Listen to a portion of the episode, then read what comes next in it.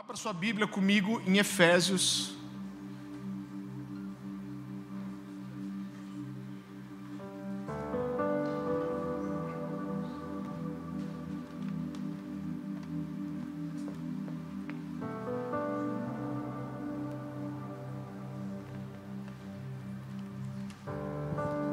Efésios capítulo 3.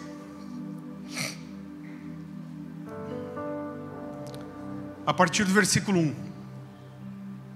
Esse texto é tão rico, tão precioso. E queridos, antes de eu ler, deixa eu te falar uma coisa. A palavra de Deus, ela é, é, é indiscutível quanto ela é preciosa, ela é, é nosso guia de vida, né, de, é a nossa regra de fé.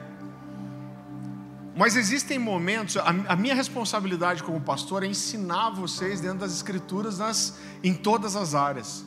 Mas existem momentos, eu acho que a gente não pode ficar preso a querer que isso sempre seja assim. Existem momentos em que existe uma carga profética naquilo que se libera.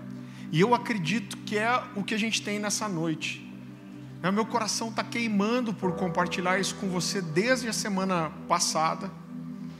E Toda vez que eu olho para isso, eu vejo que eu vou compartilhar com vocês, o meu coração queima. E eu acredito que isso é cura para o coração de muitas pessoas. Talvez você nem seja daqui, você esteja só visitando. Mas eu queria que você tivesse uma atenção especial, uma sensibilidade profética para aquilo que a gente vai liberar hoje. Efésios capítulo 3, versículo 1.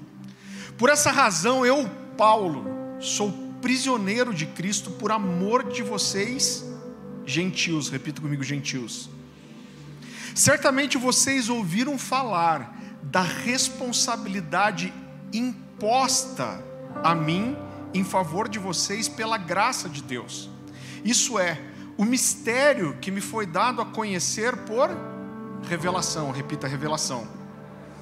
Como já lhes escrevi em poucas palavras, ao lerem isso, vocês poderão entender a minha compreensão do mistério de Cristo esse mistério não foi dado a conhecer aos homens de outras gerações, mas agora foi revelado pelo Espírito aos santos, os apóstolos e profetas de Deus, significando que, mediante o Evangelho, os gentios são coerdeiros com Israel, membros do mesmo corpo e coparticipantes das promessas de Cristo Jesus.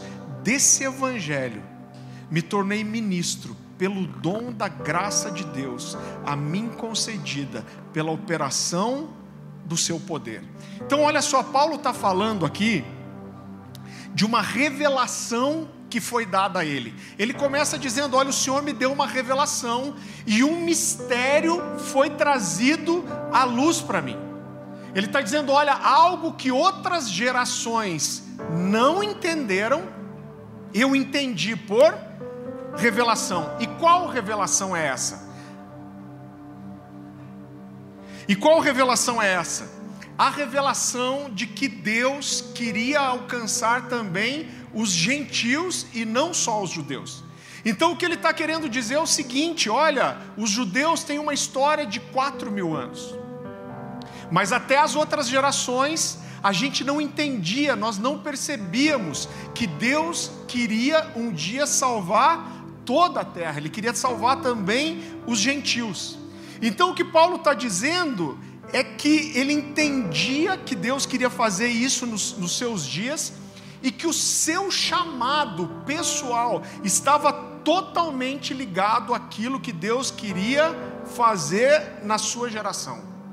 O que Paulo está dizendo é que discernir o tempo, discernir o que Deus estava fazendo, como e onde o que Deus estava fazendo fizeram que, com que Paulo entendesse o seu próprio propósito. Então ele está dizendo: Eu estou entendendo que Deus quer fazer algo agora, e eu faço parte disso, e isso faz eu entender o meu propósito, o meu chamado e a minha identidade. E queridos, isso serve para todos nós. A gente está falando de uma história de Deus com um homem de seis mil anos.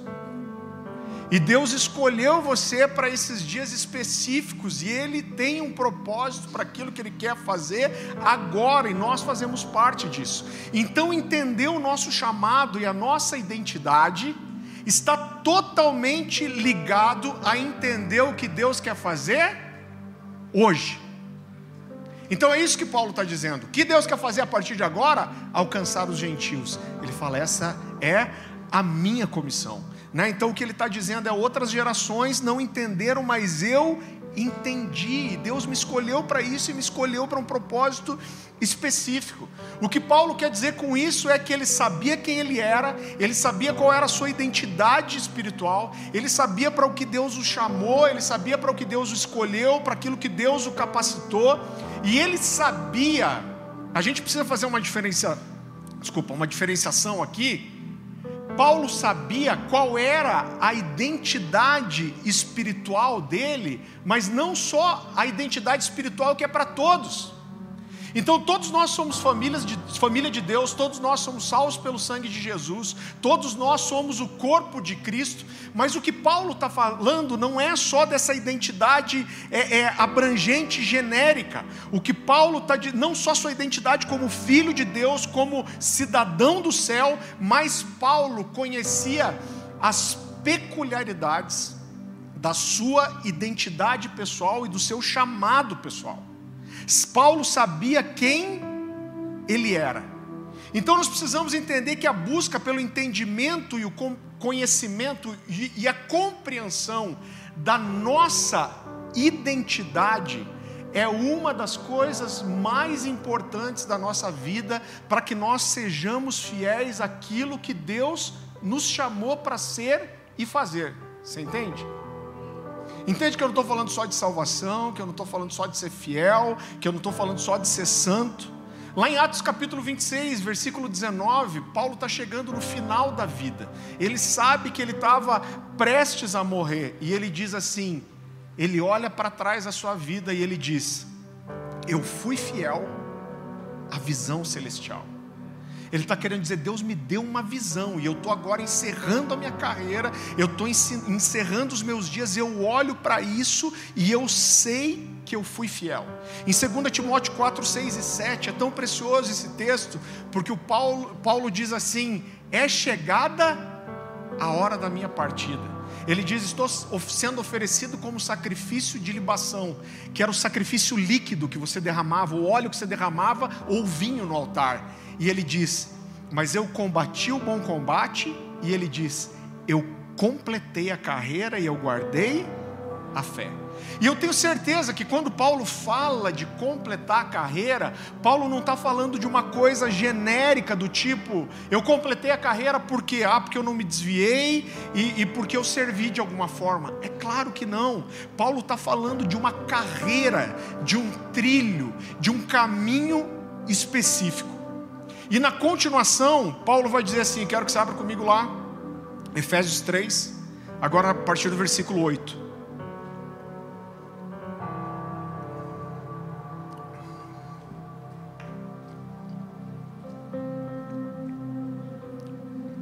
Então, olha, ele, tá, ele continua falando da compreensão do seu chamado. Ele diz assim: A mim, o menor de todos os santos, me foi dada essa graça de pregar aos gentios o evangelho das insondáveis riquezas de Cristo e mostrar qual seja a dispensação do mistério desde os séculos, oculto em Deus, que criou todas as coisas para que pela igreja a multiforme sabedoria de Deus. Fala comigo, multiforme sabedoria de Deus. Se torne conhecida agora dos principados e potestades nos lugares celestiais, segundo o propósito que estabeleceu em Cristo Jesus, o nosso Senhor. Então é muito interessante porque Paulo se coloca aqui como o menor dos santos, reconhecendo que o seu chamado era algo, era uma coisa preciosa que partia de Deus. Ele reconhece que isso vinha da graça de Deus, da escolha de Deus e não da sua capacidade, do seu conhecimento. E aí ele diz: Me foi dada essa graça de pregar aos gentios. Ele fala: Esse mistério de Deus querer alcançar os gentios estava oculto em outros tempos, mas agora Deus manifesta isso para a igreja através da sua multiforme sabedoria, segundo o propósito eterno de Cristo Jesus. Uau! E eu amo essa expressão, a multiforme sabedoria de Deus. Por quê? Porque a sabedoria de Deus ela é inovadora, ela é surpreendente, ela é extraordinária. O Eros não sabia o que eu ia pregar, mas ele falou: Deus está fazendo uma coisa nova. E isso sempre vai ser realmente novo, vai ser diferente. Então, Paulo diz aqui que nem mesmo os principados e as potestades nas regiões celestiais puderam prever, puderam antecipar o que Deus ia fazer. Pedro vai dizer que até os anjos anelavam perscrutar aquilo que Deus ia fazer. Sabe o que isso quer dizer? Que nem os anjos, aqueles que estão diante de Deus, nem os principados e potestades, eles conseguem olhar e prever o que Deus ia fazer antecipar o que Deus ia fazer. Por quê? Porque Deus é surpreendente, Deus é criativo, Deus age de uma forma extraordinária. No sentido de que extraordinário é aquilo que foge de uma ordem comum. Então a sabedoria de Deus é multiforme, ou seja, Deus tem muitas formas diferentes de manifestar a sua sabedoria. E eu acredito que isso é uma mensagem extremamente pontual para os nossos dias, para os próximos anos e para aquilo que Deus tem para a gente como identidade, inclusive como igreja, como cornerstone, nossa identidade como família espiritual. E eu gostaria de começar, queridos, e eu quero construir isso bem para que você entenda. A gente precisa fazer uma diferenciação de algumas coisas aqui que algumas pessoas às vezes não entendem. E eu gostaria de começar falando sobre a necessidade que todos nós temos, todo ser humano, isso salvo, não salvo, todas as pessoas têm, de não só termos uma identidade pessoal, individual, mas a necessidade que está dentro do ser humano de ter uma identidade coletiva. Todos nós procuramos uma identidade coletiva, fazer parte de alguma coisa que é maior do que nós. E claro, como cristãos, fazemos parte de uma família espiritual. Nós temos uma necessidade de pertencimento, de fazermos parte de algo que é maior que nós. Então vá comigo para Gálatas, capítulo 2.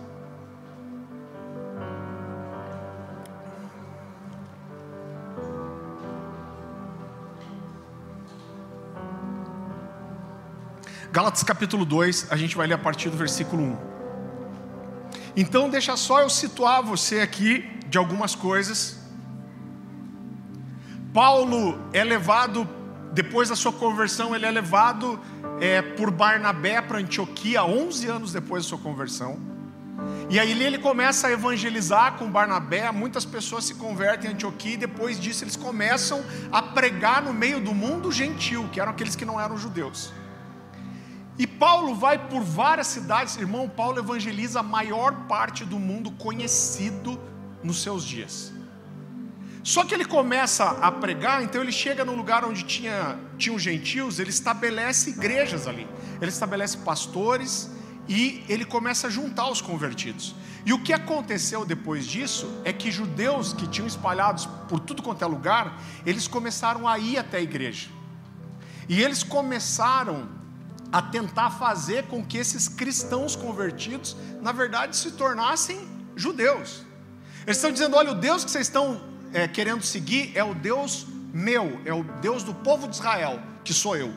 Então vocês querem seguir esse, esse, Deus? Então vocês têm que se circuncidar, então vocês têm que guardar o sábado, então vocês não podem comer carne de porco, misericórdia.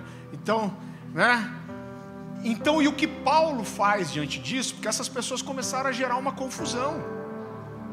Eles estavam pregando contra Paulo, porque eles dizem: olha, Paulo está ensinando isso, mas não é isso não. Você quer ser salvo de verdade? Você tem que seguir esse caminho. E o que Paulo fala? A Bíblia diz: Paulo faz isso por duas vezes. Ele sobe para Jerusalém para é, é, colocar diante dos apóstolos o seu testemunho, a sua vida e a sua pregação. Então é isso que a gente vai ler. Gálatas capítulo 2, a partir do versículo 1. Paulo diz assim: 14 anos depois, subi novamente a Jerusalém, dessa vez com Barnabé, levando também Tito comigo. Fui para lá, agora eu quero que você entenda que nós estamos falando da mesma coisa. Fui para lá por causa de uma revelação. E expus diante deles o evangelho que prego entre os gentios, fazendo, porém, em particular os que pareciam mais influentes. O que Paulo quer dizer aqui é o seguinte: ele foi para os cabeças. Ele está dizendo, eu fui para os apóstolos, eu fui para Pedro, eu fui para João, eu fui para os principais, para os que andaram com Jesus. Para não correr ou ter corrido inutilmente, mas nem mesmo Tito, que estava comigo, foi obrigado a circuncidar-se, apesar de ser grego. Essa questão foi levantada porque alguns falsos irmãos infiltraram-se em nosso meio para espionar a liberdade que temos em Cristo Jesus e nos reduzir à escravidão. Não nos submetemos a eles nem por um instante, para que a verdade do Evangelho permanecesse com vocês. Quanto aos que pareciam influentes, o que eram então não faz diferença para mim. Deus não julga aparência. Tais homens influentes não me acrescentaram em nada. E Paulo era fino para cacete. Ao contrário, agora olhe qual é a parte mais importante. Então ele está dizendo: eu submeti a minha vida e a minha doutrina para os apóstolos. E o que ele vai dizer depois é o resultado de submeter. Então ele está dizendo, cara, eu estou aqui, minha vida é essa, e o que eu prego é isso aqui. E o que os, o que os apóstolos devolvem para ele é o que a gente vai ler agora. Ao contrário, reconheceram que a mim havia sido confiada a pregação do evangelho aos incircuncisos, os gentios, assim como a Pedro aos circunciso. Então ele está fazendo uma comparação. Os apóstolos estão dizendo: não, a gente entendeu. Você prega para os gentios e a gente para os judeus. Assim como Pedro tem essa comissão, você tem a sua. Continuando. Pois Deus que operou por meio de Pedro como apóstolo aos circuncisos, também operou por meu intermédio para com os gentios, reconhecendo a graça que me fora concedida. Tiago, Pedro e João tidos como colunas, estenderam a mão direita a mim e a Barnabé em sinal de comunhão. Eles concordaram em que devíamos nos dirigir aos gentios e eles aos circuncisos. Então ele está dizendo, depois que a gente colocou tudo isso, eles estenderam a mão para nós, eles estão dizendo, a gente está debaixo da mesma missão, apesar de a gente alcançar os judeus e vocês os gentios. Então, querido, esse texto é tão rico e a gente pode tirar tanta verdade aqui, porque quando a gente olha para Paulo, Paulo, sem dúvida, depois de Jesus, ele é a figura mais importante do Novo Testamento. Como eu disse, esse homem sozinho, ele evangelizou a maior parte do mundo conhecido nos seus dias. Ele se tornou provavelmente o seguidor mais intenso, mais apaixonado, mais entregue a Jesus nos seus dias. Ele chega a dizer: Olha, eu trabalhei mais do que todos os apóstolos. A gente tem duas formas de entender isso. Uma é, se, se você pegar todos os apóstolos, o que mais trabalhou, eu trabalhei mais que ele. A, ou a outra forma é, é a seguinte: se você juntar tudo que os apóstolos fizeram, eu sozinho fiz mais que eles. Então, Paulo, esse cara, ele sozinho, ele escreveu quase metade do Novo Testamento. Eu digo quase metade porque a gente não sabe exatamente quem escreveu Hebreus. E se foi Paulo, como eu acredito que foi, aí ele já escreveu mais da metade do Novo Testamento. Mas mesmo assim, mesmo Paulo sendo o cara, ele submeteu não só a sua doutrina, mas a sua vida e o seu ministério ao julgamento dos apóstolos. Ele mesmo está falando: olha, esses caras não me impressionam, eles não me acrescentaram muita coisa, mas mesmo assim, apesar de tudo que Paulo tinha, apesar de tudo que Paulo construiu, ele não foi rebelde, ele não se tornou um cara avulso, né? um, um frila do reino. Não, eu sou, sou freelancer, né? Então, ele, ele não estava não ligado a ninguém, né? ele, não, não, não é, ele não se colocou nesse lugar de não prestar conta a ninguém. Então a Bíblia fala, inclusive, que essa aqui é a segunda vez que ele sobe, ele leva testemunhas com ele, Barnabé e Tito, para submeter a sua vida, o seu ministério e a sua doutrina. Por quê? Porque Paulo sabia que Jesus começou com aqueles doze homens. Paulo é muito interessante porque ele tinha a consciência de que o seu ministério era diferente do deles. Mas Paulo começou com quem? Quem foi o homem que levantou Paulo para o ministério? Teve um cara que levantou ele. Quem foi? Barnabé. E Barnabé era discípulo dos apóstolos. Então, no começo, no início, né, depois da sua conversão, quem pega ele mão, leva, pela mão, leva ele para Antioquia, foi Barnabé. Então, quando começa a ter divergência, o que ele faz? Ele leva para os apóstolos. Então, ele vai às autoridades reconhecidas. Quando Paulo e Barnabé saem para o ministério, como isso acontece?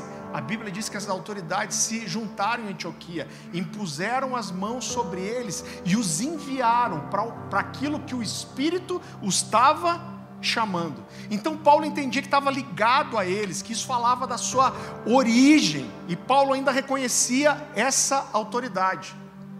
Agora, se por um lado a gente entende isso, é claro que por outro lado, a gente entende, querido, que com o tempo, apesar de reconhecer os apóstolos, de reconhecer o que os apóstolos significavam, Paulo acabou formando a sua própria família espiritual. Paulo começou acabou juntando com ele as pessoas que tinham o mesmo chamado, a mesma comissão. Então, como nós, quando nos casamos, a Bíblia diz: é por isso que deixa o homem o seu pai a sua mãe e se une à sua esposa. Então nós sabemos a nossa origem, nós honramos os pais, mas chega às vezes uma hora de nós formarmos a nossa própria família. Então, querido, existe em todo ser humano a necessidade de um pertencimento. A gente precisa fazer parte de alguma coisa que é maior do que nós mesmos. Então, sabe, um sentimento que vem muitas vezes para mim, irmão, não tem interesse nenhum. Às vezes algumas pessoas falam: "Ah, pastor, você viaja muito, né? Uma hora você vai para fora, você vai morar em outro lugar". Irmão, estou aqui falando para você, primeiro minha vida é de Deus, ele faz o que ele quiser. Mas eu não tenho palavra nenhuma e nem desejo nenhum de ir para fora. Não tem, irmão. Pelo contrário, que eu estou é diminuindo minhas agendas, porque hoje eu viajo para fazer o que eu tenho que fazer fora, e a maioria das vezes é um peso para mim. Mas eu entendo, cara, é, é Jesus que me manda, eu tenho que ir. Agora a Dani sabe. Eu fico até meio deprê o dia antes, quando eu tenho que montar minha mala. Por quê? Porque eu queria ficar aqui. Mas eu entendo uma comissão. Mas várias vezes, quando eu estou orando pela igreja, quando eu estou falando, Deus me dá sabedoria para guiar esse povo, eu entendo que a gente está construindo uma coisa aqui que é muito maior do que eu. Eu entendo que se um dia eu não estiver aqui, isso aqui continua, irmão. Por quê? Porque é maior do que eu. Eu entendo que talvez os nossos filhos, às vezes as crianças vêm aqui para frente, isso toca meu coração, porque muitas vezes eu fico olhando para eles e eu penso, cara, daqui 10, 15 anos, talvez essas vão ser as crianças que vão estar ministrando oração, que vão estar pregando, que vão estar liderando jovens, e talvez eu não esteja mais aqui. Então a gente está construindo algo que é muito maior do que eu, do que os pastores aqui. Né? Então, nós precisamos fazer parte de algo que é maior do que nós. Nós precisamos ser família, nós precisamos dividir a vida, nós precisamos pertencer. Isso é bíblico, isso não é errado. Né? É muito interessante porque quando a gente olha para as Escrituras, a gente vê que Deus, Ele criou a vida da igreja de forma que nós dependêssemos uns dos outros. Então, quando a gente olha para a doutrina bíblica, você percebe que ninguém consegue ser igreja sozinho. Eu já vi muita gente dizendo assim: não, eu sou igreja. Eu falei: ah, ah, ah. você não é igreja, não. Nós somos. Agora você não é. Eu só sou igreja quando eu passo a fazer parte com alguém disso. Então, por quê? Porque Deus escolheu essa forma. Olhe várias coisas que a Bíblia fala. Ela diz: aonde estiverem dois ou mais. O que, que ela diz? O que dois ou mais ligarem na terra, será ligado no céu. Ela diz: confessai os vossos pecados uns aos outros, exortai-vos e edificai-vos mutuamente. Essa palavra mutuamente é, é, aparece um monte de vezes. Paulo vai dizer: não deixeis de congregar-vos, como é costume de alguns. Cada um tenha em vista, em vista não somente o que é seu, mas o que é do outro. Isso fala de família, e essa família é uma necessidade. Então é muito interessante que você vê, quando a gente olha para os adolescentes, quem que tem filho adolescente aí?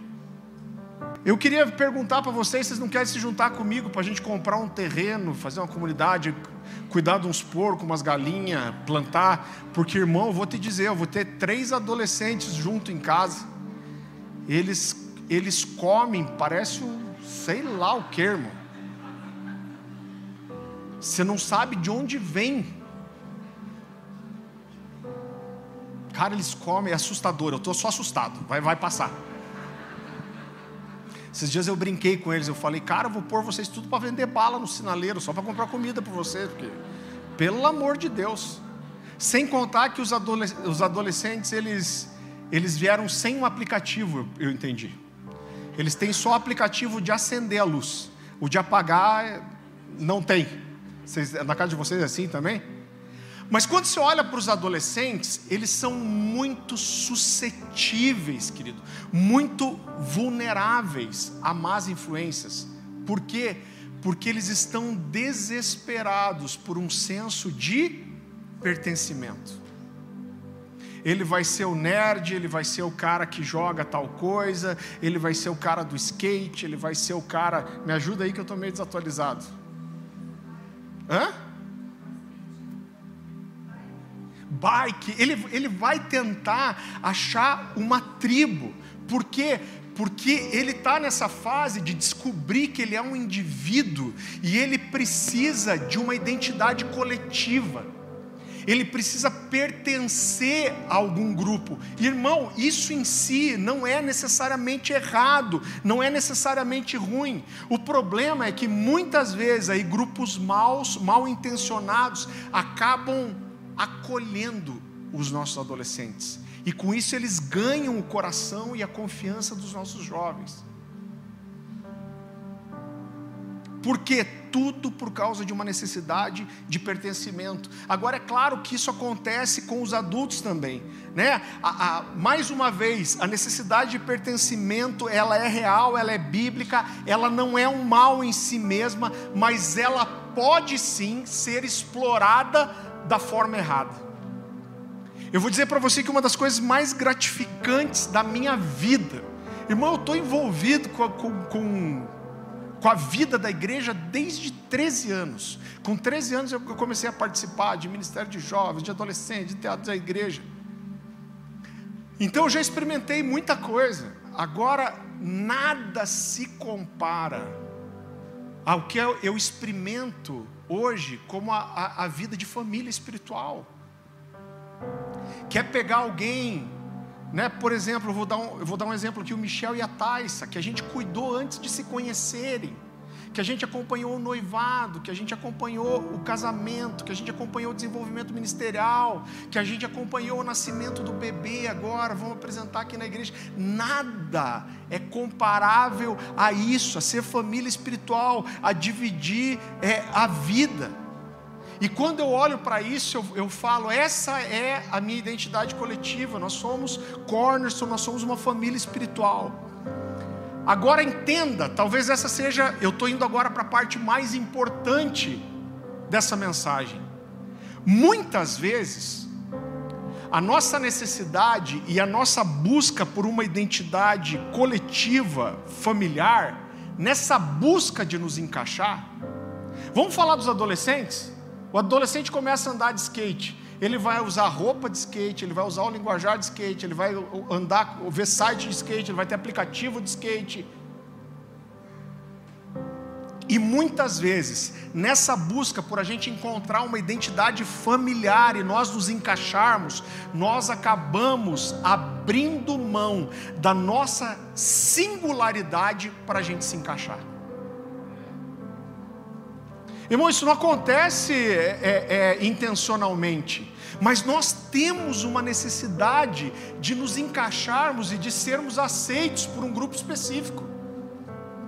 Isso está dentro do ser humano. Agora, é claro que fazer parte de uma família espiritual mexe conosco, soma, ela, ela soma a nossa identidade. Vou te explicar o que eu quero dizer.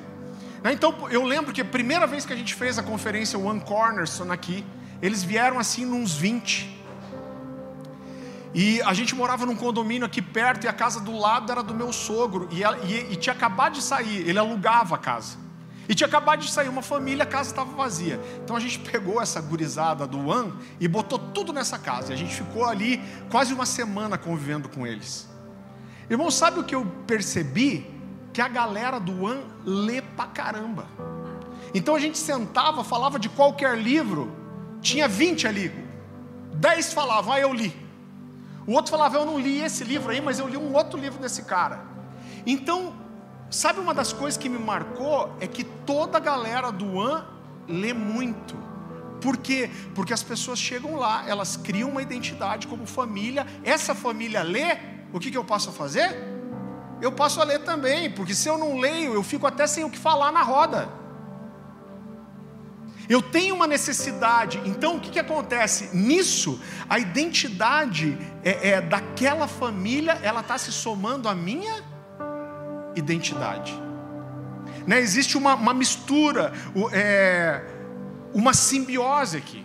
Eu lembro que quando a gente pastoreou jovens por tantos anos, e a gente sempre bateu, irmão, em pureza, em santidade, em cuidado, né? A gente sempre ensinou que amigo de mulher é cabeleireiro, né? Então, cara, toma cuidado com o teu relacionamento com mulher, mulher toma cuidado com o teu relacionamento com homem. E uma coisa que a gente começou a ver quando o grupo de jovens aumentou, é que quando chegava alguém de uma história, um, um contexto totalmente diferente, e ele chegava numa roda de amigos e falava assim: Nossa, você viu aquela menina ali, não sei o quê?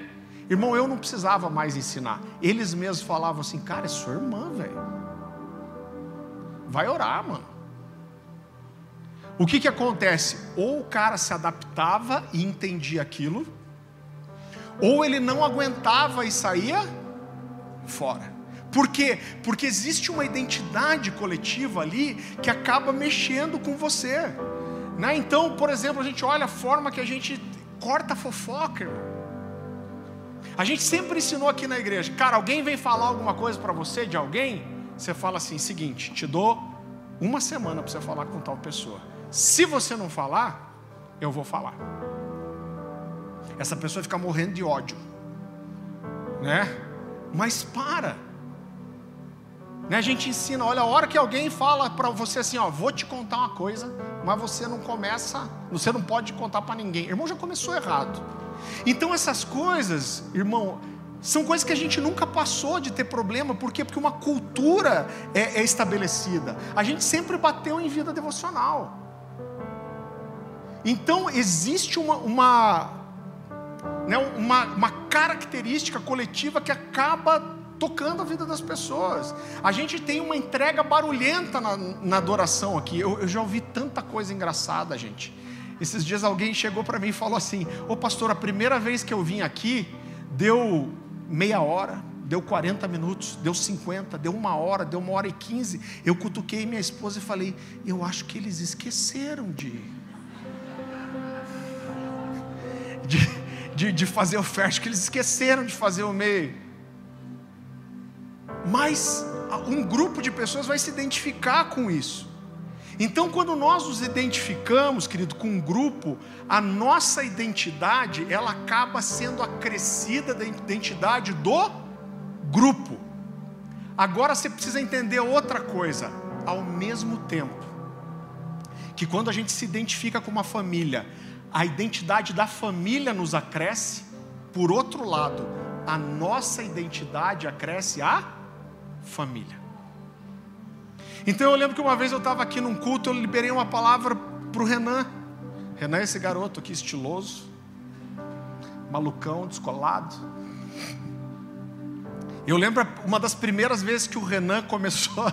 Vocês já viram que às vezes o Renan ele tira uma flauta dali, ele tira uma concha. Meu sonho é ver ele com uma gaita de foles. Verdade, eu cheguei até a pesquisar já para comprar para lá de presente, eu não achei ainda. Mas a primeira vez que eu estava aqui na adoração chapando, ele tirou uma flauta ali. Eu falei: Caraca, mano, parece que já vai entrar uns hobbits dançando aqui.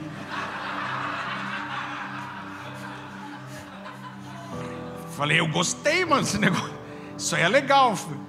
E, e Deus me deu uma palavra sobre o Renan. Eu estava falando com ele hoje, eu sei que a nossa identidade como família entrou, somou, mas por outro lado, eu, eu falei, eu liberei essa palavra para ele. Eu falei, cara, existe alguma coisa em você, na sua adoração, que isso é seu. Só que essa sua identidade, ela vai acrescendo a nossa identidade como igreja. Você entende que existe uma troca aqui, existe uma, né, uma, uma simbiose aqui, existe uma mistura. Nossa, simbiose, falei bonito para Cacilda. Quando for fazer os cortes, põe eu falando simbiose, tá? Né, então eu aprendo o que é bom e eu recebo do que é bom da família, mas eu contribuo, eu acresço com o que é bom de mim. Então a gente precisa entender, presta atenção nisso, queridos. Eu não posso, para me encaixar a uma família, abrir mão da minha peculiaridade para me tornar mais parecido com o grupo como todo.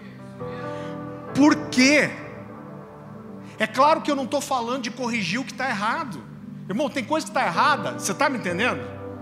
Eu não estou falando de não corrigir o que está errado, mas eu estou falando de aprender a valorizar não só aquilo que eu sou parecido com o coletivo, mas também aquilo com que eu sou diferente. Não só com aquilo que eu me identifico, porque precisa ter uma identificação, mas também com aquilo que eu sou é, é singular e como isso pode contribuir com o todo, irmão. É isso que é família. Sabe que alguns anos atrás a gente foi fazer uma, uma visita numa igreja, cara, eu, talvez até a maior igreja do Brasil. E eles são incríveis, eu não estou falando mal deles, eu estou falando de identidade. O nome da igreja, não estou brincando, só para dar um susto na minha esposa. Eu começo a falar, ela começa a se, se torcer na cadeira. Então eu lembro que a gente foi, e, e eu entendo o coração deles, eles querem abençoar o reino, então eles abrem a igreja, eles mostram todas as áreas de atuação da igreja e eles mostram como funciona. E eu lembro que eu fui, se tinha que escolher algumas áreas, eu fui para ver como que funcionava o ministério de adoração. E aí funcionava assim, irmão. Então, no final do ano, a líder de, de adoração da igreja fazia uma lista de 60 músicas. E aquelas eram as 60 músicas que iam tocar no ano. Eram aquelas. Então não existia equipes de adoração, bandas na igreja. Como que funcionava? Quando virava o ano, todo mundo recebia a lista e todo mundo recebia a partitura das músicas, o beat em que ela era tocado. Por quê? Porque quando você ia tocar, se é um músico, vai chegar uma mensagem no seu celular e vai dizer: você vai tocar domingo em tal horário do culto. Não importa com quem você vai tocar. Por quê? Porque todo mundo vai tocar igualzinho no mesmo tempo, no mesmo tom. Qual era o interesse deles nisso? É que sempre mantivesse um padrão de excelência. Então não importa quem toque, não importa quem seja quem está liderando, sempre vai ter o mesmo padrão de qualidade. Eu fiquei ouvindo isso, já estava agoniado, mas eu consegui me controlar e ficar quieto a gente estava com vários pastores junto, e aí tal, a gente saiu, e eu estou controlando, eu estou conseguindo até esse momento. Mas aí alguém me provoca. E tá todo mundo, meu Deus, que excelência, como eles são incríveis, como eles são isso, como eles são aquilo. E eu assim, imagina o cara sanguíneo, fala mais que o homem da cobra, mas só pedir para eu parar de falar do que para eu falar, né? E daí alguém perguntou: "E você, Farley, o que, que você achou?" Falei, sabe o que eu acho? Eu acho que tem tanta ordem que não tem espaço para o extraordinário. E essa pastora falou assim: Mas o que você quer dizer? Eu falei, gente, eu entendo a ideia de querer ser excelente. Eu lembro que eu usei o exemplo de um amigo. Eu falei, mas gente, imagina o Alessandro Vilas Boas aqui nessa igreja. Eu falei, ele é esquisito. Ele mesmo fala, sou tudo errado. Eu falei, ele é estranho, a voz é estranha, o jeito de compor é estranho, as letras são estranhas, E é isso que faz ele ser um cara tão incrível e extraordinário. Irmão, e é provavelmente o cara que eu e a Dani a gente mais ouve hoje, assim, é quem a gente mais gosta na adoração. Eu falei, agora imagine esse cara aqui. Ele nunca seria quem ele é. Por quê? Porque existe tanta ordem que não existe espaço para o extraordinário. Um cara como o Alessandro, ele ia morrer aqui, porque não existe espaço para nada que é peculiar, que é diferente. E para ele ser o que Jesus chamou ele para ser, ele teria que sair. Eu acho que, é, que era necessário, o Alessandro nunca foi de lá, tá? Eu acho que seria necessário, num contexto desse, ele sair. Queridos, não.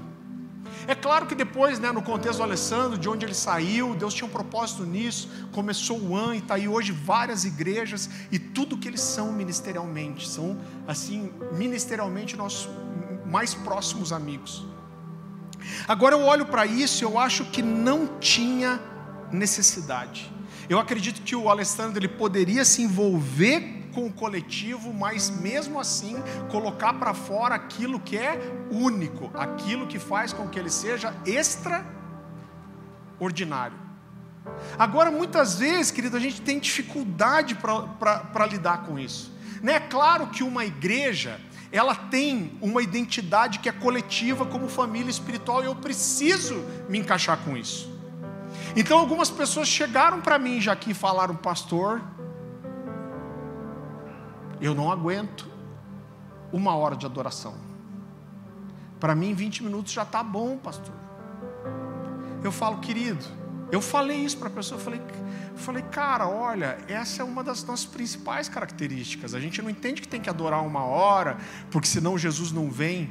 Mas não é que a gente tem, é que a gente ama fazer isso. Isso é o que a gente é. Agora, se você não se identifica, talvez esse seja um grande sinal de que aqui não é a família que Deus tem para você. E tá tudo bem. Tá tudo bem. O que, que a gente vai fazer? Vamos tentar ajudar você a achar um lugar que você se identifica. Então, querido, existe uma necessidade de ter uma identificação com a casa. E eu não tenho medo de falar isso para você. Não foram tantas, mas a gente teve algumas famílias que nos procuraram e falaram, pastor, a gente não está conseguindo se identificar. Eu falo, cara, esse para mim parece um dos maiores sinais que talvez não seja o lugar que Deus tem para você.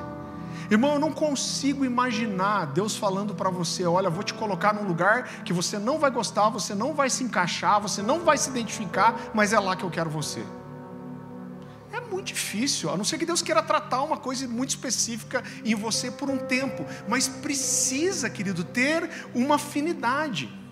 Né, o Diego fala uma coisa que eu gosto muito, que ele fala com o time de adoração aqui. Ele fala, gente, existe o som da família. Então a igreja tem uma característica que é geral.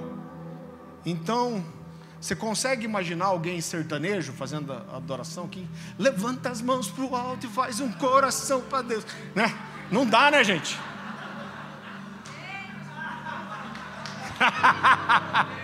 Não dá, né? Figurinha. Os miseráveis vão fazer figurinha já, certeza. Então assim, irmão, não dá, não encaixa. Então tem, tem um limite. Então e o som da casa ele precisa ser maior, mas a gente quer que cada um coloque a sua característica é, é, é, é para fora.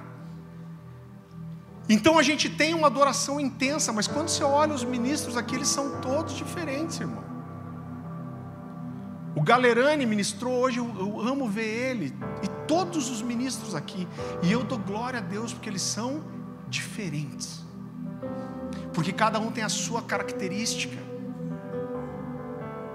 E, isso é precioso demais. Eu falei, eu, eu vou falar, não vou aguentar, minha mulher não está ali não. Eu, eu lembro que uma vez estava falando com o Gregório McNutt e ele estava contando, cara, passei por um lugar aqui, uma igreja, e cara, tinha uma, uma moça muito ungida lá, adoradora, cara, ela abre a boca e, e cara, Deus vem. Eu só sentei com ela e falei, porque eu acho que ela imita muito a Ana Paula Valadão. E aí eu sentei com ela e falei: só deixa eu te falar, olha, você é muito ungida, mas só deixa eu te falar uma coisa: não imita Ana Paula Valadão, porque o mundo não suporta duas Ana Paula Valadão. esse, esse era o Gregório McNutt. Então, a, a, ideia não é padronizar, é fazer um monte de gente igualzinha. Quando você olha para os meus filhos, irmão, eles são completamente diferentes em alguns aspectos um do outro. E a coisa foi intensificando, tipo videogame. Você vai passando de fase e vai ficando mais intenso. Né, o Caleb é mais tranquilinho, a Nicole já é mais ou menos, e a Louise é a Louise. Esses dias a gente foi para ministrar em Foz, e aí eu dei uma passadinha no Paraguai, né? Comprar um perfuminho, né, irmão? E aí.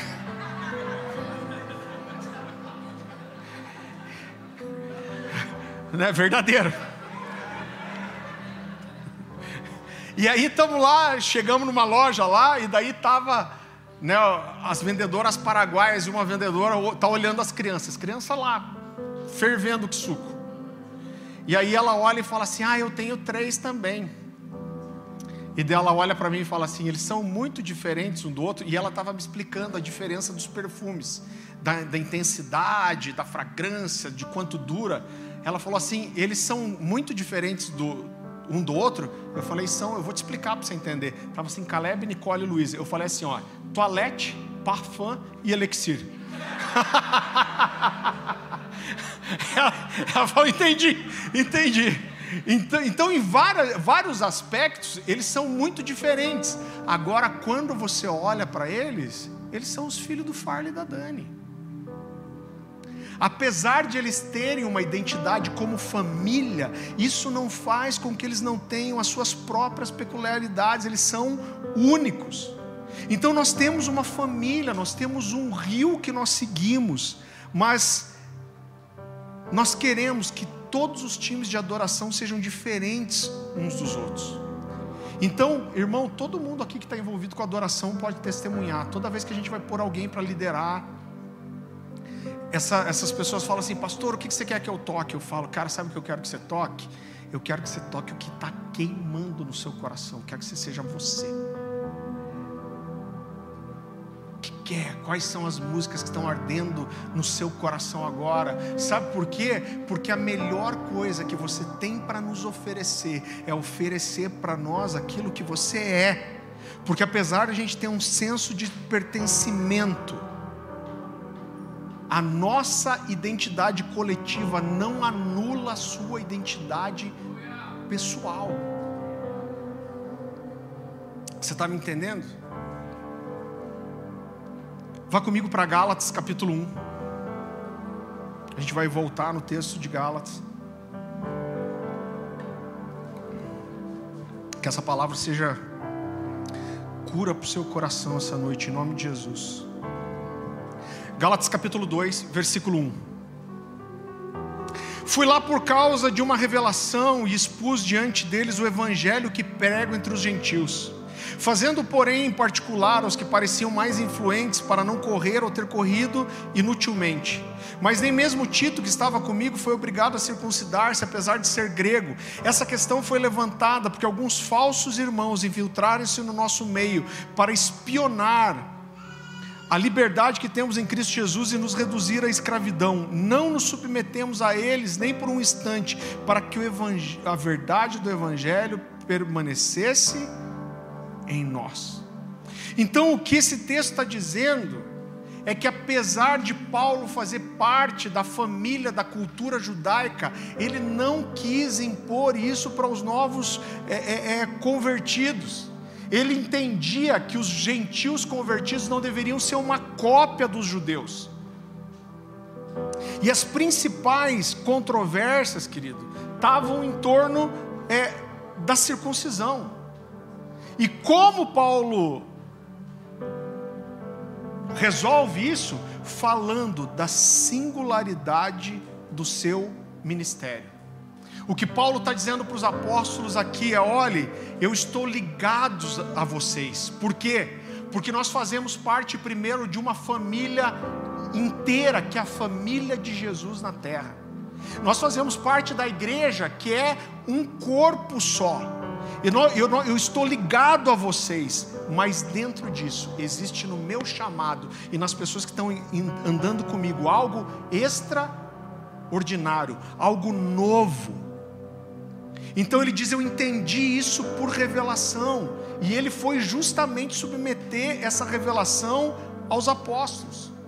E como eu disse para você, o resultado disso é que os apóstolos estendem a autoridade apostólica, e o que eles estão dizendo é: continua fazendo isso. Nós fazemos parte da mesma família, mas nós temos características diferentes, e nós reconhecemos, Paulo, a peculiaridade do seu chamado. Então é como se eles dissessem: olha, nós estamos juntos, nós estamos debaixo da mesma missão, do mesmo reino, mas nós temos graças diferentes. Nós temos peculiaridades diferentes. E queridos, isso é maravilhoso no reino de Deus, essa multiforme sabedoria, as diversas formas é, de Deus se mover, é uma das coisas que mais toca o meu coração. Então, se você está aqui e você entende que esse é seu lugar, essa, essa é a sua casa, a melhor forma que você tem para nos servir, para agregar essa família espiritual, é ser lapidado, ser edificado, ser tratado, mas sem limitar as suas características em, Deus. E é justamente nos servindo com aquilo que você é diferente então a minha pergunta para você: o que faz você ser único? A gente quer ajudar você a colocar isso para fora. O que queima no seu coração? Eu lembro que uma das lições que o Luciano me ensinou, o pastor Luciano Subirá, bem no comecinho. Existia um, um, um movimento né, no Brasil muito ligado aos jovens adolescentes e eles mobilizavam muito. Eu lembro, gente, que quando as igrejas iam fazer conferências com esse ministério, chegavam os adolescentes montar barraca na porta da igreja para entrar antes. E eu lembro que o Luciano levou esse pessoal e ele fez essa conferência. Era um dia inteiro, se eu não me engano. E aí, quando acabou a manhã, a gente foi almoçar junto. Luciano me chamou para almoçar e ele falou: E aí, Farley, tá gostando? Eu falei: Cara, tô achando bem legal, tal. Ele falou: Você sabe, escuta isso, irmão. Você sabe que tudo que eles ensinam eu ensino também? Você sabe que se eu fosse ensinar os princípios que eles estão ensinando, talvez eu até fosse mais profundo biblicamente, teologicamente, talvez a minha construção fosse mais profunda. E aí ele olhou para mim e falou assim: Mas eu não teria a mesma linguagem, eu não teria a mesma graça, eu não teria o mesmo acesso ao coração dos jovens e adolescentes. Sabe o que ele está dizendo com isso? É eu reconheço que essas pessoas têm coisas que eu não tenho. Eu reconheço que eles têm uma graça diferente da minha. Nós seguimos a mesma Bíblia, o mesmo Senhor, nós fazemos parte da mesma igreja de Jesus. Mas eles têm uma coisa que eu não tenho. É claro que existem, queridos, níveis distintos de diferença. Né? Então tem coisas que vão fazer com que você não se encaixa. Agora, quando tem uma identificação, o melhor que você pode oferecer para uma casa, uma família espiritual, é aquilo que você tem que os outros não têm. Eu lembro que no final do ano retrasado, acho, eu eu me reuni com uma igreja que eu dou cobertura aqui em Curitiba, pessoal da comunidade casa. E aí eles estavam com toda a liderança. Então eu ouvia lá pastores, diáconos e líderes de grupos pequenos. E eu dei uma palavra para a liderança e de repente alguém levantou a mão e o pessoal faz relatório mesmo, né? Não fazem relatório de nada, de visitante, de quanto vem. Pastor, quantos visitantes passaram pela sua igreja esse ano? Muitos. Tá, mas quanto? Bastante. Né? E aí um, um líder levantou a mão e falou assim: Pastor, passou aqui pela igreja durante esse ano, eu não lembro quantas pessoas que eram, mas há duzentas e não sei quantos visitantes. E desses visitantes, sei lá, só 10 pessoas ficaram. Então a gente está recebendo muita gente, mas a gente não está retendo muita gente. Ele falou: o que, que você acha que a gente precisa fazer para resolver? E, irmão, vou dizer, essa é a pergunta, talvez, de 99% das igrejas. Eu vou te dizer o que, que eu acredito. Eu falei para ele, eu falei, depende. Eu falei, por que, que essas pessoas não estão ficando? Elas estão ficando porque elas não foram acolhidas, bem recebidas. Falei, cara, é um problema, vocês têm que resolver isso, o acolhimento que a igreja dá. Nós temos que ser menos curitibano. Eu falei, agora o problema é porque eles vieram e a doutrina não é uma sã doutrina. Falei, vocês têm que corrigir também. Agora, se as pessoas vieram e elas não ficaram porque elas não se identificaram, elas têm que ir embora. Porque quando você tem uma identidade e as pessoas que não têm a mesma identidade vêm, você só tem uma solução, irmão. Ou você permanece fiel à sua identidade, ou você se adapta para agradar as pessoas. Eu falei, então as pessoas que vêm aqui, elas não têm a mesma identidade com você, é injusto com você, é injusto com elas. Elas têm que ir para outro lugar. Eu lembro que a primeira vez que a gente foi no One, lá em São Paulo, na né, igreja do Alessandro Vilas Boas, eu acho que tinha umas 500 pessoas na reunião lá. Irmão, se, se nós somos barulhento, parecia que os caras iam derrubar a igreja. E eu lembro que eu saí de lá, eu estava ah, chocado com aquilo. E não era uma coisa só do pessoal que estava na frente, quando eu fiquei olhando, fiz questão de olhar as pessoas lá atrás estavam no chão, chorando, se derramando, gritando, cantando. E eu lembro que o sentimento que eu fiquei é: cara, como que esses caras edificaram essa coisa aqui? Como que isso foi construído? Eu te digo hoje, eu sei como que foi construído. É você sendo fiel a uma identidade. Sabe por quê? Porque para você encontrar 500 que estão queimando do mesmo jeito, provavelmente algumas milhares passaram por ali. Então chega a 50, fica 4. Chega a 30, fica 2. Passa a 100, fica 15.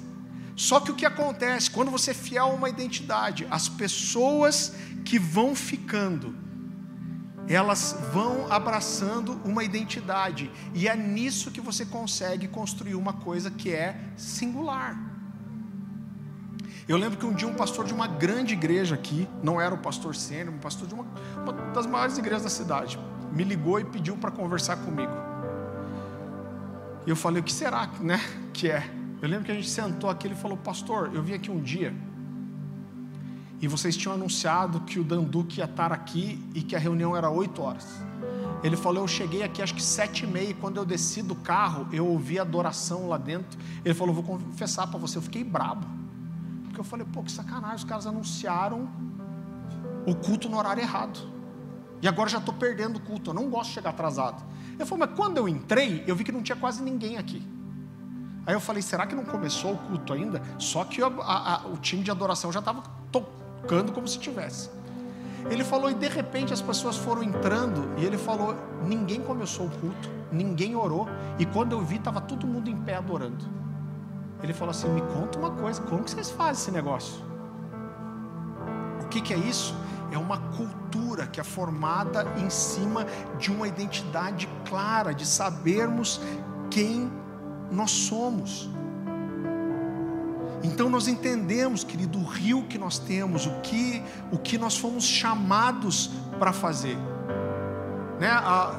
às vezes eu uso essa expressão um rio, Talvez você não entenda o que eu quero dizer. Mas quando a gente fala que nós entendemos que nós temos um rio, é que a gente está falando de uma coisa que é fácil para nós. Então, por exemplo, eu, como pastor sênior de uma igreja, tenho que ensinar você sobre todas as áreas. Mas existem algumas coisas no meu ministério que eu prego, como identidade e chamado, que é o que eu estou fazendo, avivamento, vida devocional, é, é, essas coisas são o meu rio. Quando eu estou nesse lugar, eu estou confortável, é fácil. Por que, que a gente fala de um rio? Quem de vocês já, já desceu o rio num Jaquara de boia aqui? Mas todo mundo sabe, né? Que tem um rio chamado Mundiaquara, tem boia, que é aquele troço preto que parece uma rosquinha que fica dentro do pneu. E como que você desce o rio de boia?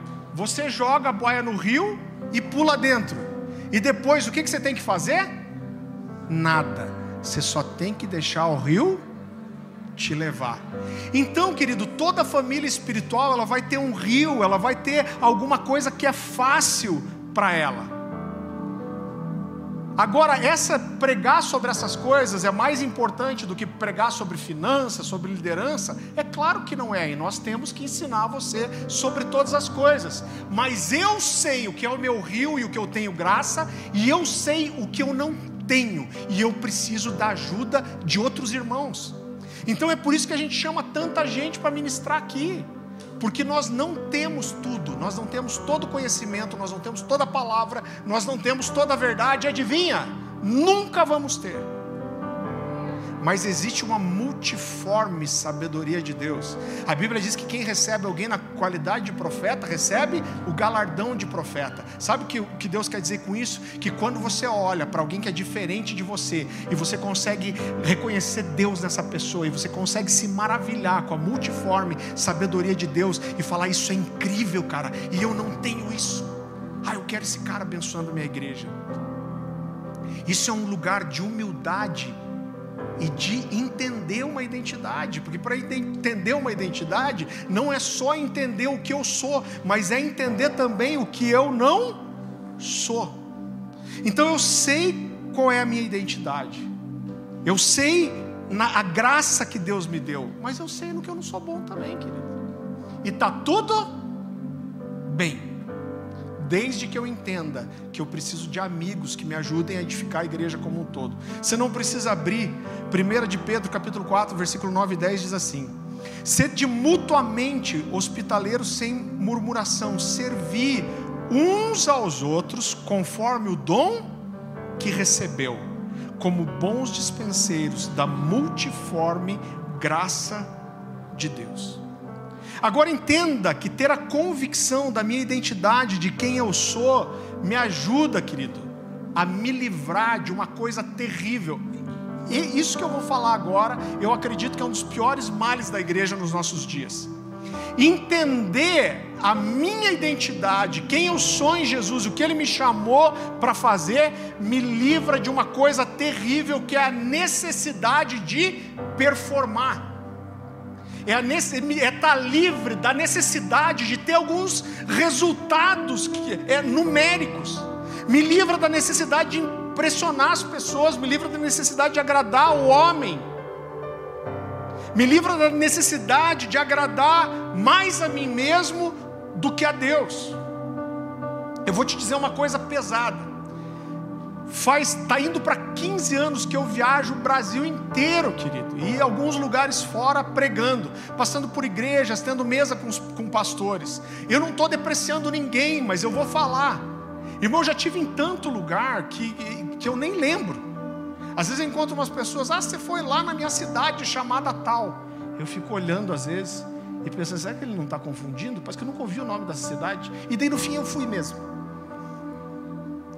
Mas a impressão que eu tenho é que talvez a maioria dos pastores encerram a sua carreira sem descobrirem quem eles são. E essa falta de ter uma identidade clara, de falar, cara, isso aqui que Jesus me, me chamou para ter, sem ter uma identidade é, é definida, esses líderes que amam a Deus, que são fiéis, que são justos, que são santos, que são tementes a Deus, acabam correndo atrás de sempre de número, de performance, de resultado. Por quê?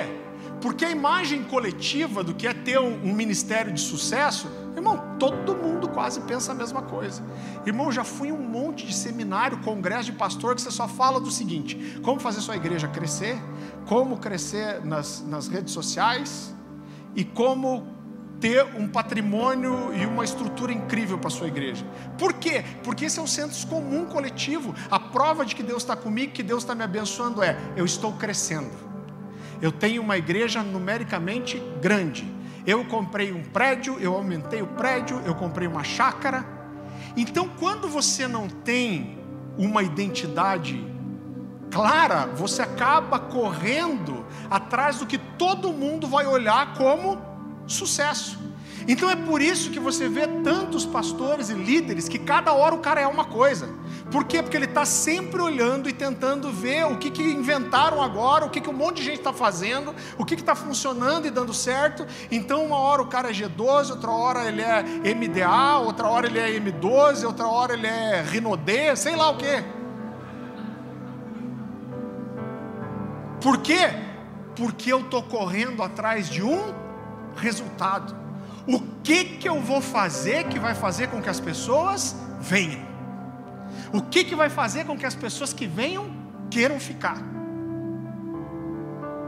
E isso, querido, eu entendo que é muito distante daquilo que o Senhor quer para nós. Você sabe, eu vou, eu vou, eu já contei isso, acho que algumas vezes aqui, mas eu vou, vou abrir meu coração, vou me expor para você.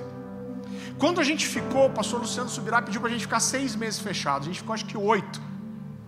E a gente ficou tendo cultos na minha casa, só com o grupo pequeno que tinha sido liberado. Irmão, a gente fazia uma, uma live que, inclusive, o Luciano falou: cara, não põe nome de igreja, faz a live do Farley. E era um culto. E aí, quando acabava a transmissão, a gente ficava, às vezes, duas horas depois, chapando em adoração, e chorando, e babando, e sonhando com o que Deus ia fazer. Deus fez um milagre. E esse aqui foi o primeiro lugar que a gente locou. E eu lembro quando a gente estava aqui no primeiro culto. Irmão, eu fiquei emocionado. A gente estava quase um ano fechado em casa. E daí a gente estava nesse lugar lindo. Eu acho que tinha umas 180 pessoas, se eu não me engano, no primeiro culto aqui. E eu olhei e falei: Jesus, aconteceu. A igreja está começando a acontecer. E eu, no meio da adoração, eu fui, deitei aqui nesse cantinho, fiquei deitado no púlpito. E já estava chorando, babando, e uma hora eu resolvi olhar no relógio. Quando eu olhei, acho que tinha passado uma hora e dez de adoração já. O que foi o meu sentimento? A gente é burro para Cacilda, né? Eu falei, meu Deus, cara, eu tenho que subir, parar isso aqui, fazer oferta, porque senão semana que vem não vai ter ninguém mais aqui. Os caras falam, não vou para esse culto interminável, como o Fábio Coelho diz, os inimigos do fim. Eu falei, eu preciso subir lá e interromper. Eu cheguei a me apoiar para levantar. Quando eu ia levantar, eu ouvi Deus falando comigo assim: Você quer fazer o que vai segurar as pessoas? Ou você quer fazer o que eu te chamei para fazer? O que, que você quer ser? Eu falei, caraca, não sabe brincar mesmo. Na hora eu fui para o chão de volta. E eu morro de medo de interromper o Diego aqui ou outras pessoas. Eu preciso ter uma, uma direção clara. Eu acho que uma vez eu subi em, de igreja aberta, dois anos e meio. Por quê? Porque eu quero ser fiel àquilo que Jesus me chamou para ser. O que, que isso traz, querido, na prática? Eu lembro que quando isso aconteceu, isso aconteceu e isso ficou no meu coração e, e, é natural, qualquer pastor vai querer ver a igreja crescer, apesar de que é assim, irmão, para mim tem um limite. Eu não quero que a gente perca essa característica de igreja pequena, de ter comunhão de relacionamento. Na minha cabeça, sim, começou a ficar muito grande, aonde tem mais living aqui na cidade. Vamos abrir outra igreja lá. Isso é essencial para mim. Eu acho Deus abençoe quem tem as mega igrejas e cara, tá tudo bem, mas não é o que eu sou. Eu só não sou isso. Cada um sabe o que é, ou deveria saber. Eu sei que eu sou. Eu lembro que a gente estava com 250 pessoas na igreja. E um dia eu vim orar aqui. E eu fiz uma oração muito difícil. Porque eu sabia algumas coisas que Deus estava me falando. Eu falei, Deus, se for para eu ter 250 pessoas o resto da vida, eu falei, eu quero ser completo, realizado, pleno com os 250. Eu não quero que o meu coração fique é, é, aflito por ter mais gente. Eu falei, eu quero olhar para as 250 e falar, é essa porção que Jesus tem para mim. Jesus, eu sou pleno, eu sou resolvido. Essa aqui é a igreja que você me deu e eu estou feliz com ela. Irmão, eu acho que eu levei umas três semanas orando isso todo dia, até eu conseguir orar de verdade. Sabe por quê? Porque eu orava, mas não era a verdade do meu coração. E eu falava, Jesus, ainda não. Então hoje, quando chega um final de, de ano, eu olho para trás, querido, e, e eu olho para trás e o meu coração nunca é quantas pessoas a gente cresceu, quantas living a gente multiplicou. Eu todo final de ano eu olho para trás e eu me faço a pergunta: eu estou sendo fiel à identidade que Jesus me deu? E quando eu olho e falo tô, eu falo então estou no caminho certo. Então a gente cumpriu o que era para cumprir esse ano. A gente fez o que a gente tinha que fazer. Querido, outra coisa que acontece quando a gente tem uma identidade forte é que isso faz com que muitas pessoas não se identifiquem. E eu tenho que ter essa consciência. Eu vou te dar um exemplo bem bobo aqui. Quem assistiu Vingadores Guerra Infinita e levanta a mão? Bem alto para eu ver. Caraca, gente, quase todo mundo. Então, assim, o, o, o, Vingadores Guerra Infinita é um filme que alcança todo mundo. É entretenimento e quase todas as pessoas acham legal. Agora, quem de vocês, quase todo mundo assistiu, quem de vocês pode levantar a mão e dizer: Esse é meu filme favorito? Tem alguém? Porque aquilo, ó, ninguém, sabe por quê? Porque aquilo que agrada todo mundo, provavelmente nunca vai ser a coisa mais especial para ninguém. Então, quando você tem uma identidade forte, isso vai fazer com que provavelmente a maioria das pessoas não se encaixem. Agora, quem se encaixa não encontra só uma igreja para congregar quem encontra isso, encontra uma família, encontra uma casa. A gente tem uma família aqui que vem domingo para a igreja, eles vêm de ônibus, eles moram numa cidade vizinha, eles gastam três horas de ônibus para vir, gente. Aí ele vem de ônibus e volta de Uber. Mas ele parou para conversar comigo, falando: Pastor, é um baita esforço para a gente estar tá aqui. Ele falou: Mas a gente olha para cá e essa é a nossa casa. Esse é o nosso lugar. Para onde a gente vai a não ser para cá? Então é nessa fidelidade a uma identidade que a gente experimenta ser família espiritual. E eu vou te dizer uma coisa: o jeito de ser igreja, querido, que a gente vive, e deixa eu te falar uma coisa. Alguém me perguntou, a gente teve uma reunião essa semana, e eles falaram sobre o modelo de, de discipulado que a gente tem e tal, e alguém falou assim, mas funciona? Eu falei, funciona e não funciona. Funciona porque é bíblico, porque a gente crê assim. Agora é claro que isso não resolve todos os problemas, porque a igreja está sempre crescendo, porque a gente não consegue discipular todo mundo de uma vez, porque existe uma limitação humana aqui. Gente, dois anos e meio atrás, a gente era 45 pessoas.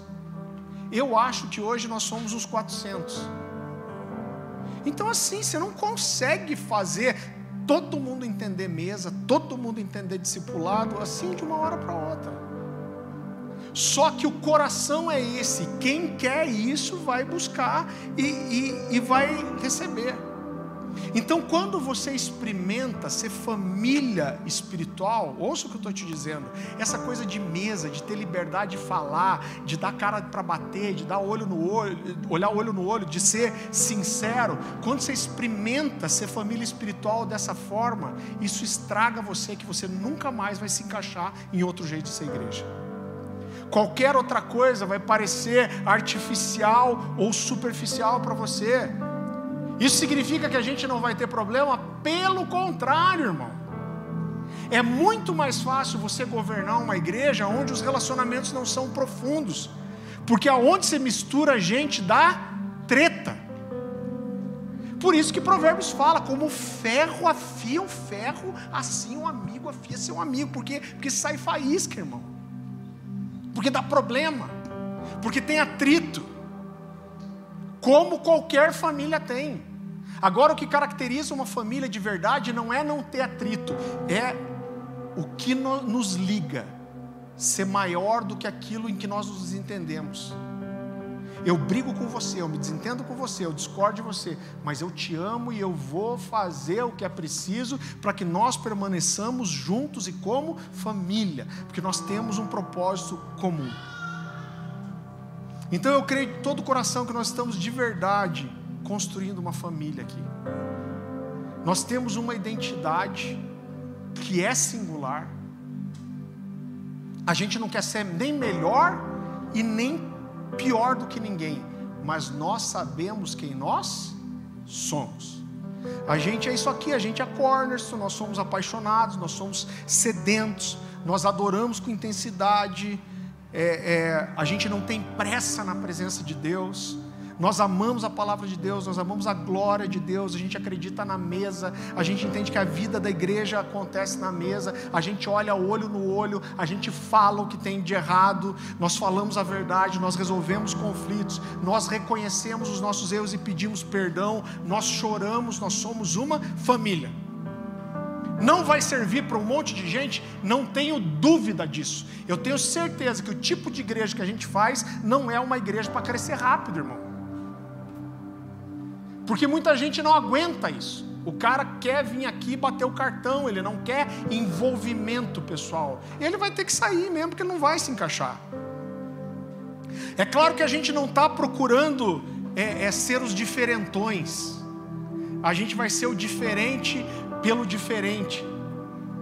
Nós não queremos ser, mais uma vez, nem melhor nem pior do que ninguém, mas nós queremos ser o que Jesus nos chamou para ser e nós queremos ser livres para isso.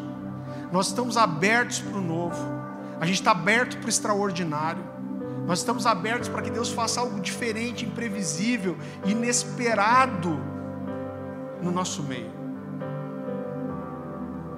Isso é muito importante para nós. Quando a gente olha para o ministério de Jesus, olha isso. Olha qual que era toda a carga religiosa do Antigo Testamento.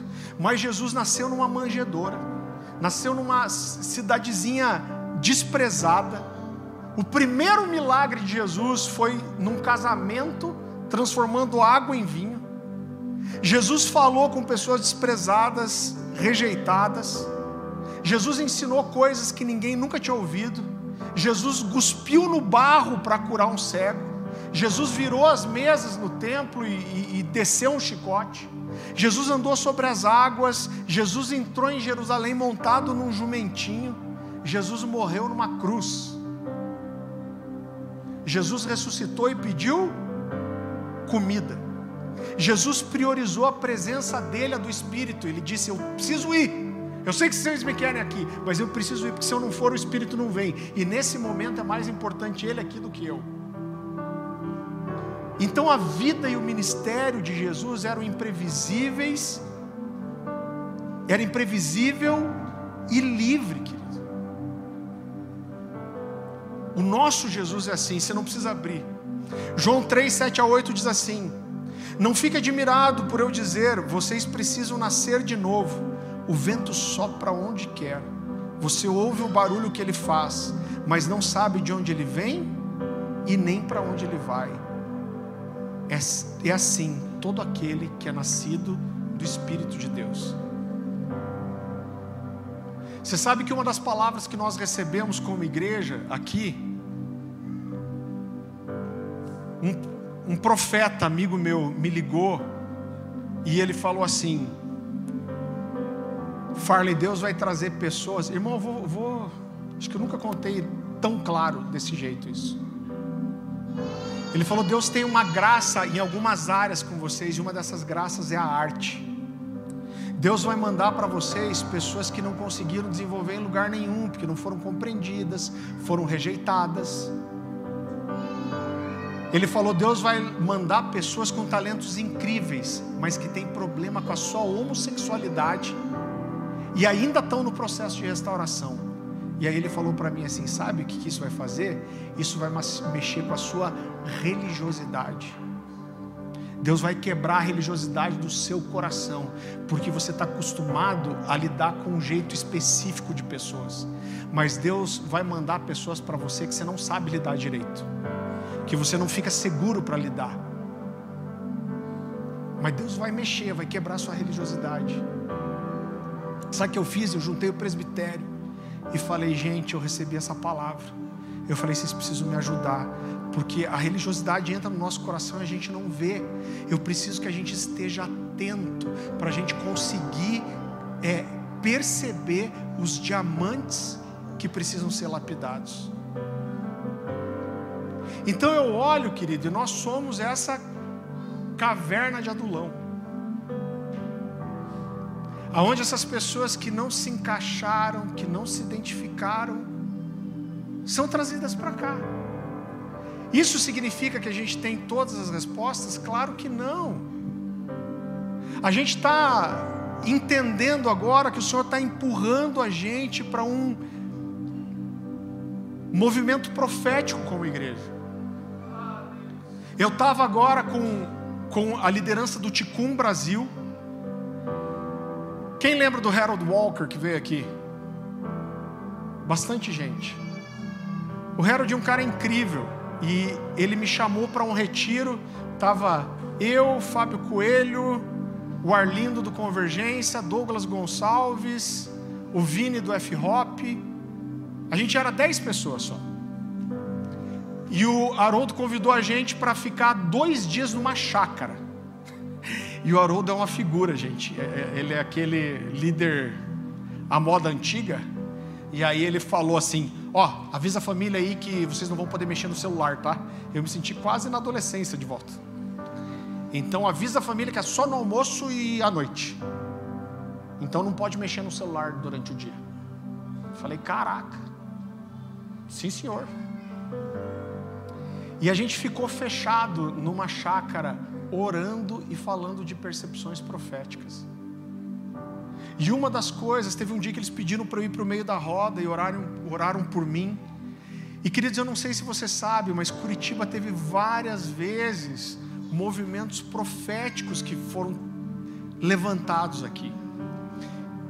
E todas essas vezes, a impressão que a gente tem de fora, a gente não consegue ver todo o quadro, mas é que Deus levantou coisas proféticas é, é, aqui em Curitiba de alguma forma, em algum momento do processo, isso foi abortado.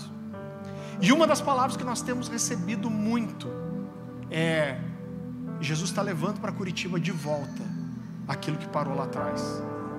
E uma, uma das palavras que eles liberaram para nós é: existe algo pousando sobre vocês na Cornerstone. Irmão, é só com a gente? É lógico que não. Eu não sou idiota para pensar isso. É claro que Deus não vai fazer só com a gente. É óbvio isso. Mas a minha porção eu quero. O Fábio, sabe como que eu conheci o Fábio Coelho? O Fábio Coelho falou com o Cantarino, pediu minha, meu telefone para o Gabriel Cantarino. Aí ele me mandou uma mensagem que tinha uma palavra profética para mim. Ele pediu para fazer um vídeo comigo e ele falou: Eu preciso entregar uma palavra para você, eu nem te conheço. Mas Deus me falou que a sua igreja aí é como uma ramá, é a cidade que recebe, esconde e protege os profetas. Mais uma vez, é só a gente? É claro que não, gente. Mas Deus não tem que falar para mim a palavra que Ele tem para o outro. Ele vai falar para mim a palavra que Ele tem para mim. Então, tudo isso fala, eu entendo que existe um momento, e, e uma das coisas que eles liberaram, aqueles homens de Deus orando por mim, e, e algo que eles oraram repetidamente, existe o crescimento de uma porção profética sobre a Cornerstone. Deus está aumentando a porção, Deus está aumentando a unção, Deus está aumentando o movimento profético é, é, é, dentro dessa casa. E querido, nós recebemos isso. Eu falei sobre isso na semana passada. Nós temos intercedido e clamado ao Senhor por isso e, e, e se levantado, guerreado contra tudo que se levanta contra o verdadeiro é, movimento profético. A impressão que eu tenho é que isso incomoda o inferno de um jeito que ele não. O, o primeiro pastor que me discipulou, ele, ele dizia assim: às vezes a gente não sabe, o diabo não sabe o que Deus vai fazer, mas ele vê o movimento ele vê os anjos subindo e descendo, ele vê um movimento espiritual e ele vai tentar impedir isso. Então, querido, eu acredito que são dias de renovo, de novidade, de imprevisibilidade. Dias que Deus vai fazer coisas inesperadas no nosso meio. E o meu clamor é para que a nossa religiosidade não nos trave, para que nós estejamos livres de tentar manter o controle de qualquer coisa, de nós acharmos que nós sabemos como fazer, de nós perdermos a simplicidade.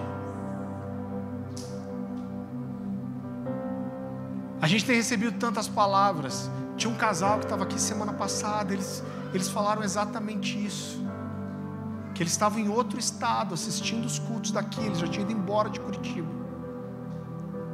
E eles que viram o movimento aqui, e eles falaram: Deus está devolvendo uma coisa para Curitiba. Agora, no meio de tudo isso, Farley, se sabe o que fazer? Eu tenho muito mais coisas do que eu não sei do que, que eu sei. Eu sei o que Jesus tem para nós. Eu sei o convite que ele, que ele está nos fazendo. Agora, Farley, se sabe como pôr em prática? Irmão, estou abrindo meu coração com você. Eu não quero passar uma imagem errada de uma liderança que tem todas as respostas. Eu não tenho. Eu estou orando sobre como entender, sobre como movimentar o ministério profético aqui dentro.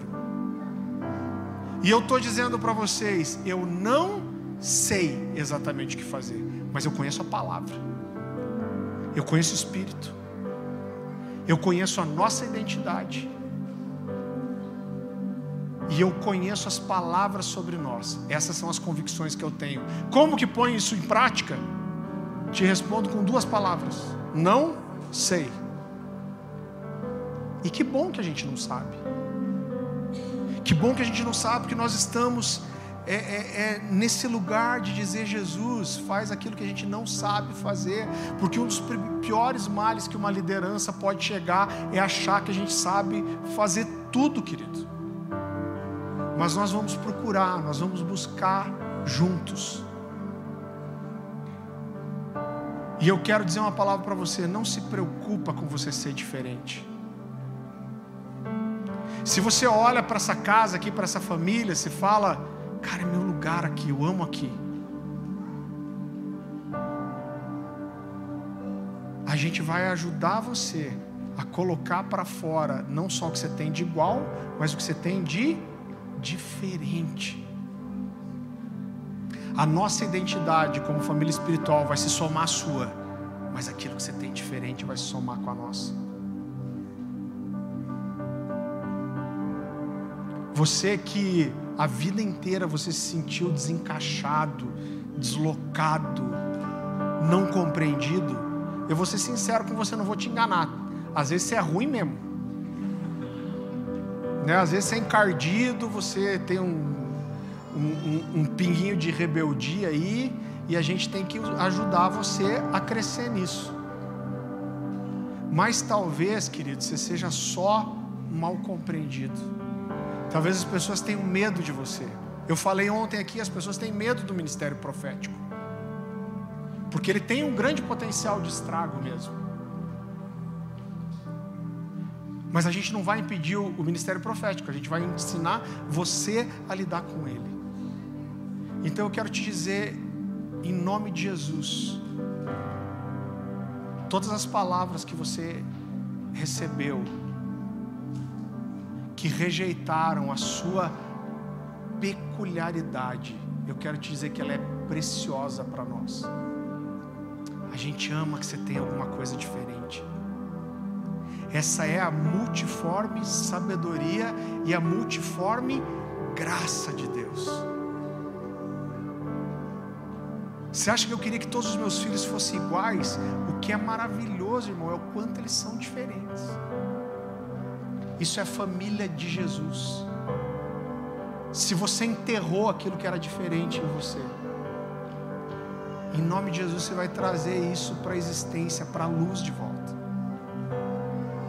É claro que o fato de às vezes você ser muito diferente, isso exige alinhamento, talvez dê mais trabalho, mas nós estamos dispostos a trabalhar com você. Nós estamos dispostos a te ajudar a entender como que você pega aquilo que é diferente e você serve a família e como que a família serve você no que você é diferente.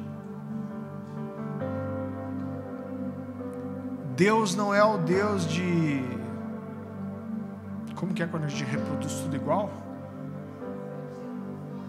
Xerox, você copia. Não era exatamente isso, mas Deus não é um Deus de produção em série. Não existe um rosto igual ao outro. Não existe uma identidade, uma, uma digital igual a outra.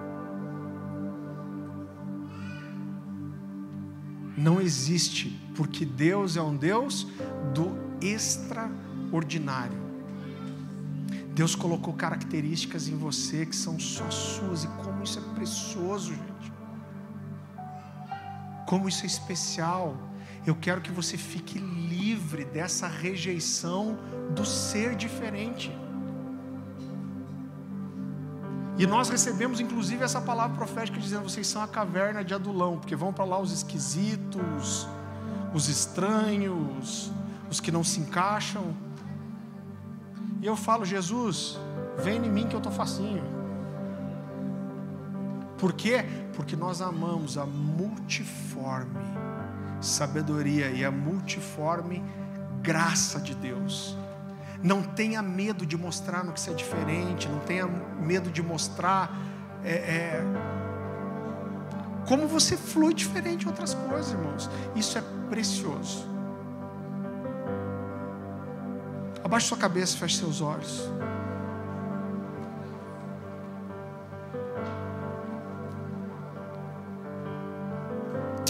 Jesus, eu te peço que o Senhor envie teus anjos em nosso favor agora, Senhor, e o Senhor traga um ambiente de cura aqui nessa noite, Jesus. Eu te peço que o Senhor cure o coração dos meus irmãos. É o Senhor que nos faz diferentes, Deus. Quando nós somos diferentes uns dos outros, isso mostra sua multiforme sabedoria e a sua multiforme graça. Eu te peço perdão aqui como igreja por todas as vezes que nós ferimos os diferentes. Por toda vez que nós quisermos, Senhor, sufocar, matar o espírito profético, toda vez que nós quisermos sufocar, matar aquele que, que, que destoava em algumas coisas, nos perdoa, Jesus. Nos perdoa, Jesus. Nos perdoa todas as vezes que nós quisermos engessar, colocar o Senhor dentro de uma caixinha, Pai. Pessoas aqui foram tão feridas, Senhor, e julgadas, Senhor. Eu sei que essa mensagem vai chegar em muitos lugares, Senhor, e eu intercedo por esses que estão assistindo ou ouvindo essa mensagem na sua casa, no seu carro. Muitos foram tão feridos, Senhor aquilo que deveria ser admirado, Pai, foi desprezado, julgado, foi tratado de forma pejorativa. Mas eu te peço, Senhor, meu Deus, uma noite de liberdade e cura no nosso meio, essa noite, Jesus. Envia teus anjos para que nos toquem aqui. Querido, a gente vai mexer aqui na frente se precisar, mas se você foi incompreendido, ferido, julgado, excluído, por às vezes não se encaixar, por não se adaptar, isso feriu o seu coração, isso talvez até mudou a sua identidade, sua personalidade. Se você mesmo mudou para tentar se encaixar e você entende que o Senhor está falando com você nessa noite, você precisa resgatar algumas coisas. Se o seu coração foi ferido, desacreditado, eu quero que você venha aqui para frente que nós vamos orar com você. Os pastores, diáconos vão orar com você. Sai do seu lugar, vem aqui para frente. Você pode ficar em pé, ajoelhar, deitar, fazer o que você quiser mas coloca diante do Senhor essa palavra, coloca diante do Senhor aquilo que você sofreu, coloca diante do Senhor as palavras doídas que te falaram. Espírito Santo de Deus, Espírito Santo de Deus. Eu cancelo todas as palavras de maldição, de acusação contra você, em nome de Jesus. Traz cura ao nosso meio, Jesus. Traz cura ao nosso meio, Jesus. Ah, Jesus. Ah, Jesus, pastores, diáconos, por favor, me ajudem, abraça essas pessoas, orem com elas. Espírito Santo de Deus. Senhor, quebra todas as cadeias, Senhor. Toda prisão, Senhor, emocional, toda prisão de alma, toda prisão que foram foi lançada por julgamento, por palavras pejorativas. Nós somos livres, Senhor. Nós somos livres. Nós somos livres. Nós somos livres. Nós somos livres. Nós somos livres. Nós somos livres do Senhor. A sua identidade, as diferenças são presente. São presente. São a manifestação do nosso Deus criativo, inovador, surpreendente.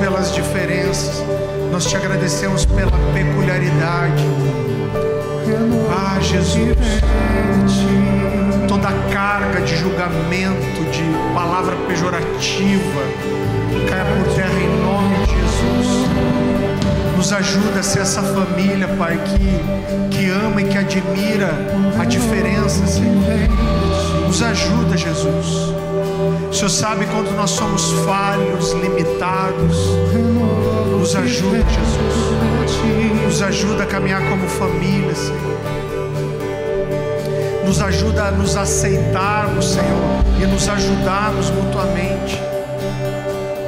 Em nome de Jesus, que toda característica que foi feita pelo Senhor, mas foi embotada, foi encolhida, escondida, traz vida. Rega a terra seca, Jesus. Rega a terra seca, Senhor. Rega a terra seca, Senhor. Rega a terra seca, nos ajuda, Senhor.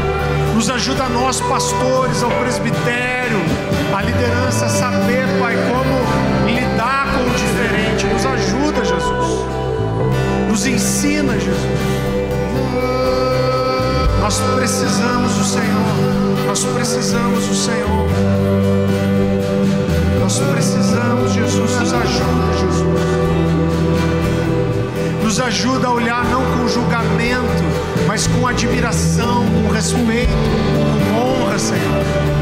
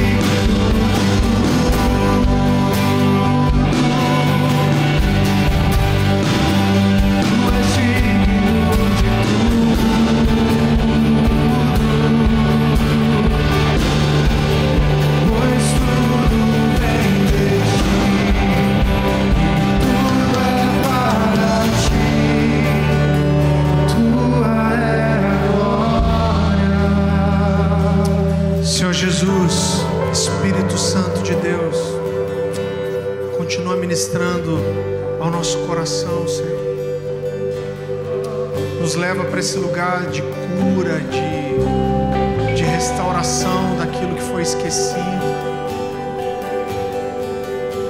Nos leva para esse lugar de novidade, de liberdade, Senhor. Eu reconheço aqui, Pai, a minha limitação, Senhor, meu Deus, para para conseguir cuidar da forma certa de pessoas tão preciosas, Senhor. Mas eu peço a sua ajuda, nos ajude a acertar, nos ajude a ser família, Pai. Nos ajuda a levar, Senhor, os teus para esse lugar de corresponder ao seu chamado profético, ao seu ministério. Eu reconheço a nossa limitação, mas eu te oferto a sinceridade do nosso coração, Pai. Aqui, como presbitério, como governo dessa casa, Pai, como liderança, nos ajuda, Jesus. Nós precisamos do Senhor, nós não conseguimos fazer sem o Senhor. Traz cura ao nosso meio, Pai. Cuida dos corações que foram feridos, machucados, partidos.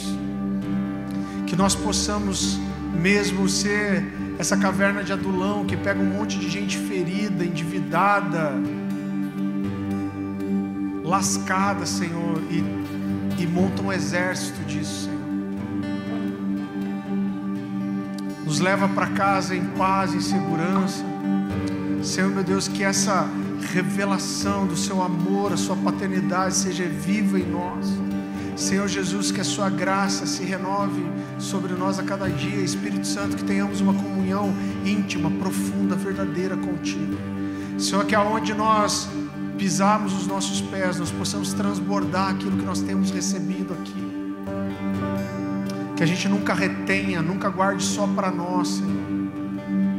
Que sejam dias de os nossos ouvidos espirituais estarem abertos para nós ouvirmos coisas novas do Senhor.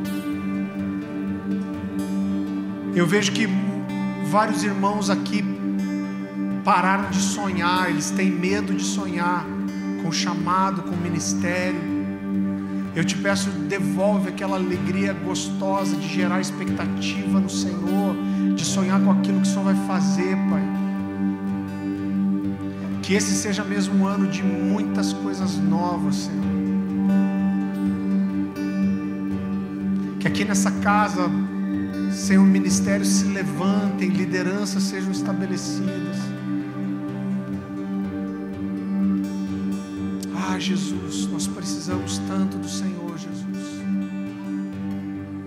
Nós não sabemos fazer, nós precisamos que o Senhor nos conduza, Jesus.